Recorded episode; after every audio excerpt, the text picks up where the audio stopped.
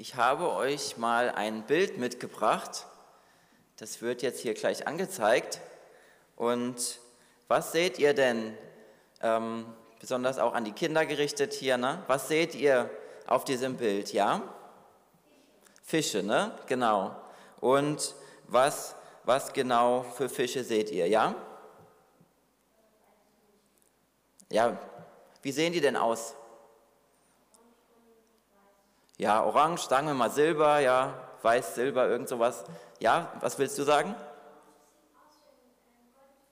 Ein Goldfisch, vielleicht, wer weiß, ja. Ähm, was seht ihr noch auf dem, auf dem Bild, ja?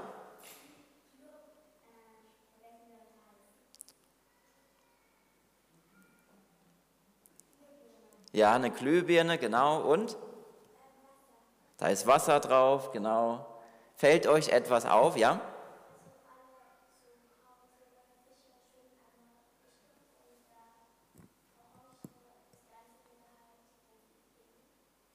Andere Richtung. Genau, sehr gut. Ne? Die, diese silbernen Fische schwimmen alle in eine Richtung und der orangene Fisch schwimmt in die andere Richtung. Ne? Dagegen. Sehr gut. Und äh, diese Glühbirne, die ihr da seht, die bedeutet einfach, dem orangenen Fisch ist ein Licht aufgegangen und er hat nämlich keine Lust mehr, mit den anderen Fischen in die gleiche Richtung zu schwimmen. Deswegen schwimmt er in eine andere Richtung. Und was denkt ihr, würde jetzt einer der silbernen Fische sagen, wenn man ihn fragen würde, warum schwimmst du in diese Richtung? Warum schwimmst du nach links? Ne? Also ist das links?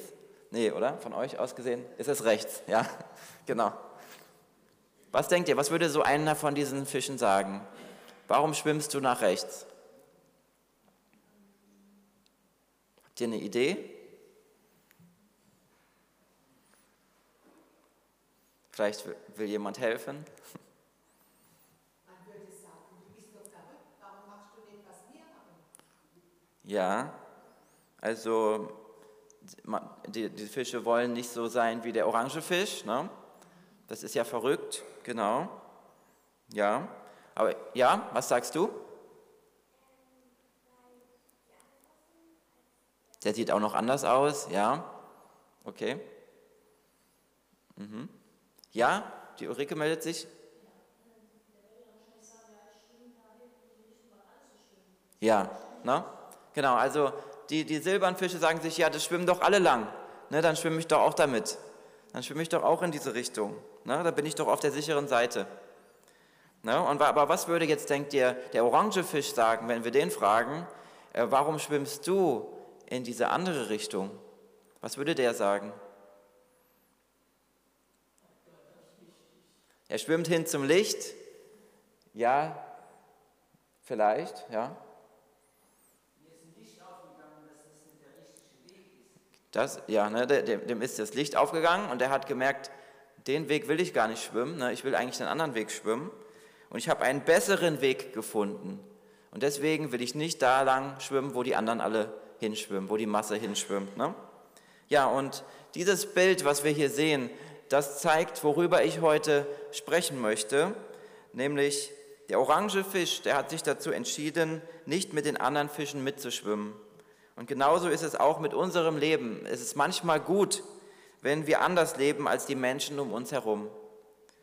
Dann schwimmen wir sozusagen gegen den Strom. Es ist leichter, sich von der Strömung einfach treiben zu lassen und mit der Masse mitzuschwimmen. Es ist leichter, als gegen den Strom zu schwimmen. Das erfordert Kraft, das erfordert Anstrengung, wenn wir gegen diese Strömung anschwimmen wollen. Aber das Gute ist, dass Gott uns dazu die Kraft schenken möchte, dass wir das auch machen können.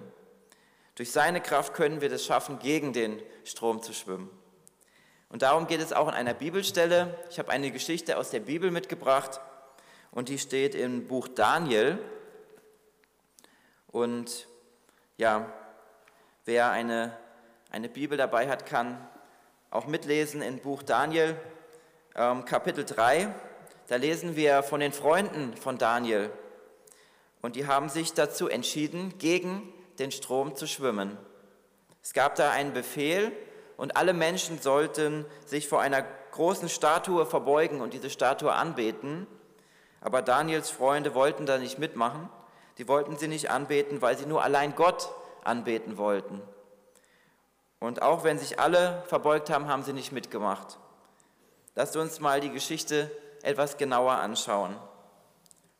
Diese Geschichte beginnt mit dem König Nebukadnezar. Habt ihr schon mal was von dem gehört? Noch nicht. Okay.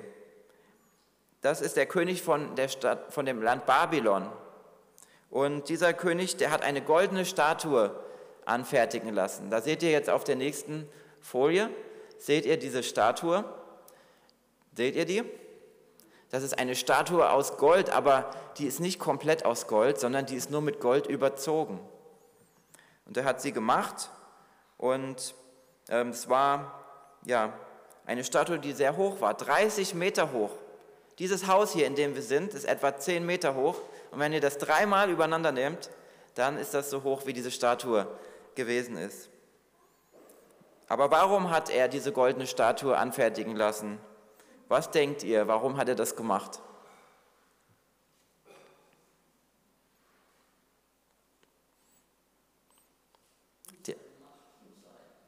Dass er seine Macht zeigt damit. Mhm. Ja?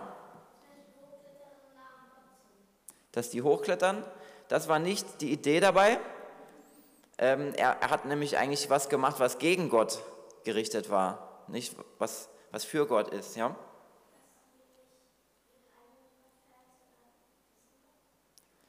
Genau, genau, sehr gut. Ne? Sie, die Menschen sollten nicht, sollten nicht Gott verehren, sondern diese, diesen Gott quasi, diese Statue. Ne? Das, war, das war das Ziel, dass er wollte, dass die diese Statue anbeten. Ne? Genau. Und es kann gut sein, dass sich auch dieser König Nebukadnezar mit dieser Statue identifiziert hat und eigentlich auch wollte, dass die Leute ihn selbst anbeten dadurch, durch diese Statue. Und wenn sie quasi diese Statue angebetet haben, haben sie dann auch ihren König Nebukadnezar dadurch angebetet und sich vor ihm verbeugt. Als die Statue fertiggestellt war, äh, hat der König Boten geschickt zu allen Menschen, die wichtig waren in seinem Land und hat gesagt, kommt alle dahin und sie sollen eine Feier machen, um diese Statue einzuweihen. Alle kamen zu der Feier und dann rief jemand mit lauter Stimme, ihr Völker, Nationen und Sprachen, hört den Befehl des Königs. Wenn ihr den Klang von Horn, Panflöte, Zither, Lyra, Harfe und Sackpfeife oder anderer Musikinstrumente hört, müsst ihr euch zu Boden werfen und das goldene Standbild anbeten, das König Nebukadnezar anfertigen ließ. Wer sich aber nicht zu Boden wirft, um die Statue anzubeten, wird sofort in den glühenden Ofen geworfen. Was war denn das für eine Feier, die die da hatten? Alle Menschen sollten sich vor dieser Statue niederknien und wenn sie den Klang von den Musikinstrumenten hörten, dann sollten sie niederknien. Aber was denkt ihr, war das eine gute Idee, die der König da hatte? War das gut gewesen? Ja? War nicht gut, ne? Keine gute Idee. Ja das ist keine gute Idee. Die meisten Leute, die hatten Angst davor, in den Feuerofen geworfen zu werden und deswegen haben sie da mitgemacht, haben sie sich vor dieser Statue verbeugt, als sie die Musikinstrumente gehört haben. Aber da waren auch noch drei Männer, das waren die Freunde von Daniel, die haben das anders gemacht. Seht ihr die auf dem Bild? Was haben die gemacht? Ja? Genau, die haben sich nicht niedergekniet, die sind stehen geblieben. Ne? Ja. Und die hießen Schadrach, Meshach und Abednego. Das waren die Namen von diesen drei Männern. Und so wie der orange Fisch von Anfang sind die gegen den Strom geschwommen und haben nicht mitgemacht bei dem, was alle anderen gemacht haben. Und das fällt natürlich auch auf. Ja? Ich meine, wenn sich, alle, wenn sich alle verbeugen und die drei stehen bleiben, sieht man das sofort. Ne? Das bemerken die Leute. Und das ist auch den Dienern von dem König aufgefallen. Also sind sie schnell zum König gelaufen und haben gepetzt. Ja, sie haben gesagt, ähm, die haben sich nicht verbeugt, König. Und der König war alles andere als froh darüber. Er war, wurde wütend, dass sie das so gemacht haben. Ähm, dass sie sich nicht verbeugt haben. Die Männer haben ihm gesagt, O König, diese jüdischen Männer, Schadrach, Meshach und Abednego, die haben sich nicht um deinen Befehl gekümmert. Sie verehren deine Götter nicht und beten auch die goldene Statue nicht an, die du gemacht hast. Und der König war so wütend, dass er sie rufen ließ zu sich und hat sie dann nochmal gefragt. Er sagte, Schadrach, Meshach und Abednego, stimmt es, dass ihr meine Götter nicht verehrt und betet ihr tatsächlich das goldene Standbild nicht an, das sich aufstellen ließ. Also, wenn ihr, sobald ihr den Klang der Musikinstrumente hört, niederfallt und jetzt die Statue anbetet, die ich anfertigen ließ, dann ist alles in Ordnung, dann ist alles gut. Aber wenn ihr dazu nicht bereit seid, dann sollt ihr in den glühenden Feuerofen geworfen werden. Und wer ist der Gott, der euch dann von meiner Strafe retten könnte? Das heißt, der König hat ihnen nochmal die Möglichkeit gegeben, sich ähm, ja, einzufügen in diese Masse ne? und auch sich da niederzuwerfen. Die drei Freunde hatten also eine zweite Chance bekommen, da mitzumachen. Wenn sie sich jetzt niederknien würden, dann werden sie auch nicht verbrannt, dann werden sie mit ihrem Leben davonkommen. Aber was denkt ihr, wozu haben sich diese drei Freunde entschieden? Ja? Haben sie wieder nicht gemacht, ne? Genau, richtig. Sie standen in der Versuchung. Ne? Es ist doch viel einfacher, dann da auch sich niederzuknien und dafür keine Strafe zu bekommen. Ne? Und sobald man aber aufhört, gegen den Strom zu schwimmen, lässt man sich mit der Strömung treiben. Es gehörte viel Mut dazu für sie, dass sie nicht eingeknickt sind. Und sie mussten sich ein zweites Mal dafür entscheiden, diesen Weg zu gehen, den sie als ihren Weg gefunden haben, den sie als den Weg Gottes gefunden haben. Sie wussten, dass es nicht richtig war, die Statue anzubeten. Gott alleine wollte, wollten sie anbeten und nichts anderes. Gottes Wille ist, dass er der Einzige ist, den wir anbeten, niemand sonst. Deswegen möchte ich dich auch mit dieser Predigt motivieren. Sei bereit, Gottes Willen zu tun und gegen den Strom zu schwimmen. Wie ist es bei dir in der Schule, bei, deinen Freunden oder wenn du unterwegs bist? Wo gibt es Bereiche in deinem Leben, in denen sich viele in eine Richtung treiben lassen, die Gott aber nicht gefällt? Zum Beispiel, wenn wir mal an Halloween denken. Ja? Viele feiern Halloween und ähm, machen das auch, wenn es Gott nicht gefällt. Stattdessen ist es viel besser, wenn man, wenn man zu unserer After-Eight-Party kommt an diesem Tag. Und darüber freut sich Gott. Ja? Oder an Ostern, wenn wir an Ostern denken. Viele denken da nur an den Osterhasen oder an ähm, Eier, die man da suchen kann. Aber das ist nicht das, worum es Gott geht, sondern Gott freut sich, wenn du an Ostern nicht daran denkst, an den Osterhasen, sondern an die Auferstehung von Jesus. Darum geht es. Komm doch dann in den Gottesdienst und feiere mit uns ähm, die Auferstehung von Jesus. Oder sagen wir mal Weihnachten. Ja? Viele denken bei Weihnachten an den Weihnachtsmann und dass der irgendwelche Geschenke bringt. Aber eigentlich, die wahre Botschaft ist eine andere, nämlich, dass wir da den Geburtstag von Jesus feiern. Darum geht es. Wenn du in der Schule bist und alle in deiner Klasse ein Kind ausgrenzen, oder mobben, dann mache da nicht mit, sondern mach das, was Gott gefällt. Gib dem Kind auch eine Chance, behandle das Kind gut und vielleicht könnt ihr ja sogar Freunde werden.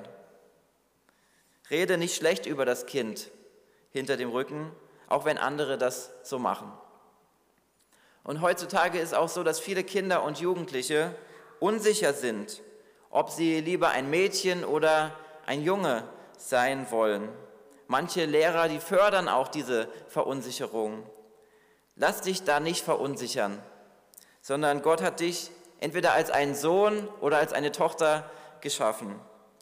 Du bist ein Kind Gottes und er hat dich als Junge oder als Mädchen geschaffen, hat dich so zur Welt gebracht.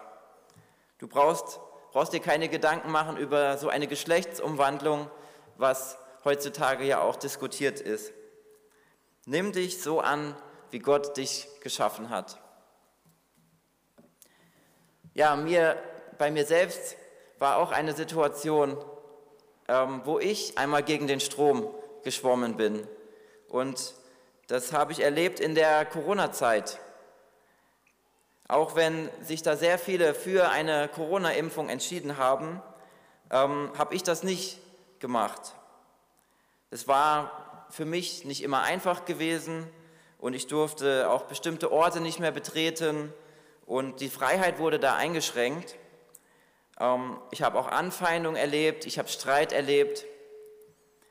Aber ja, ich sage, Gott hat mich auf diesen Weg geführt, nicht diese Impfung zu nehmen, aber das heißt nicht, dass er nicht auch andere ganz anders führt.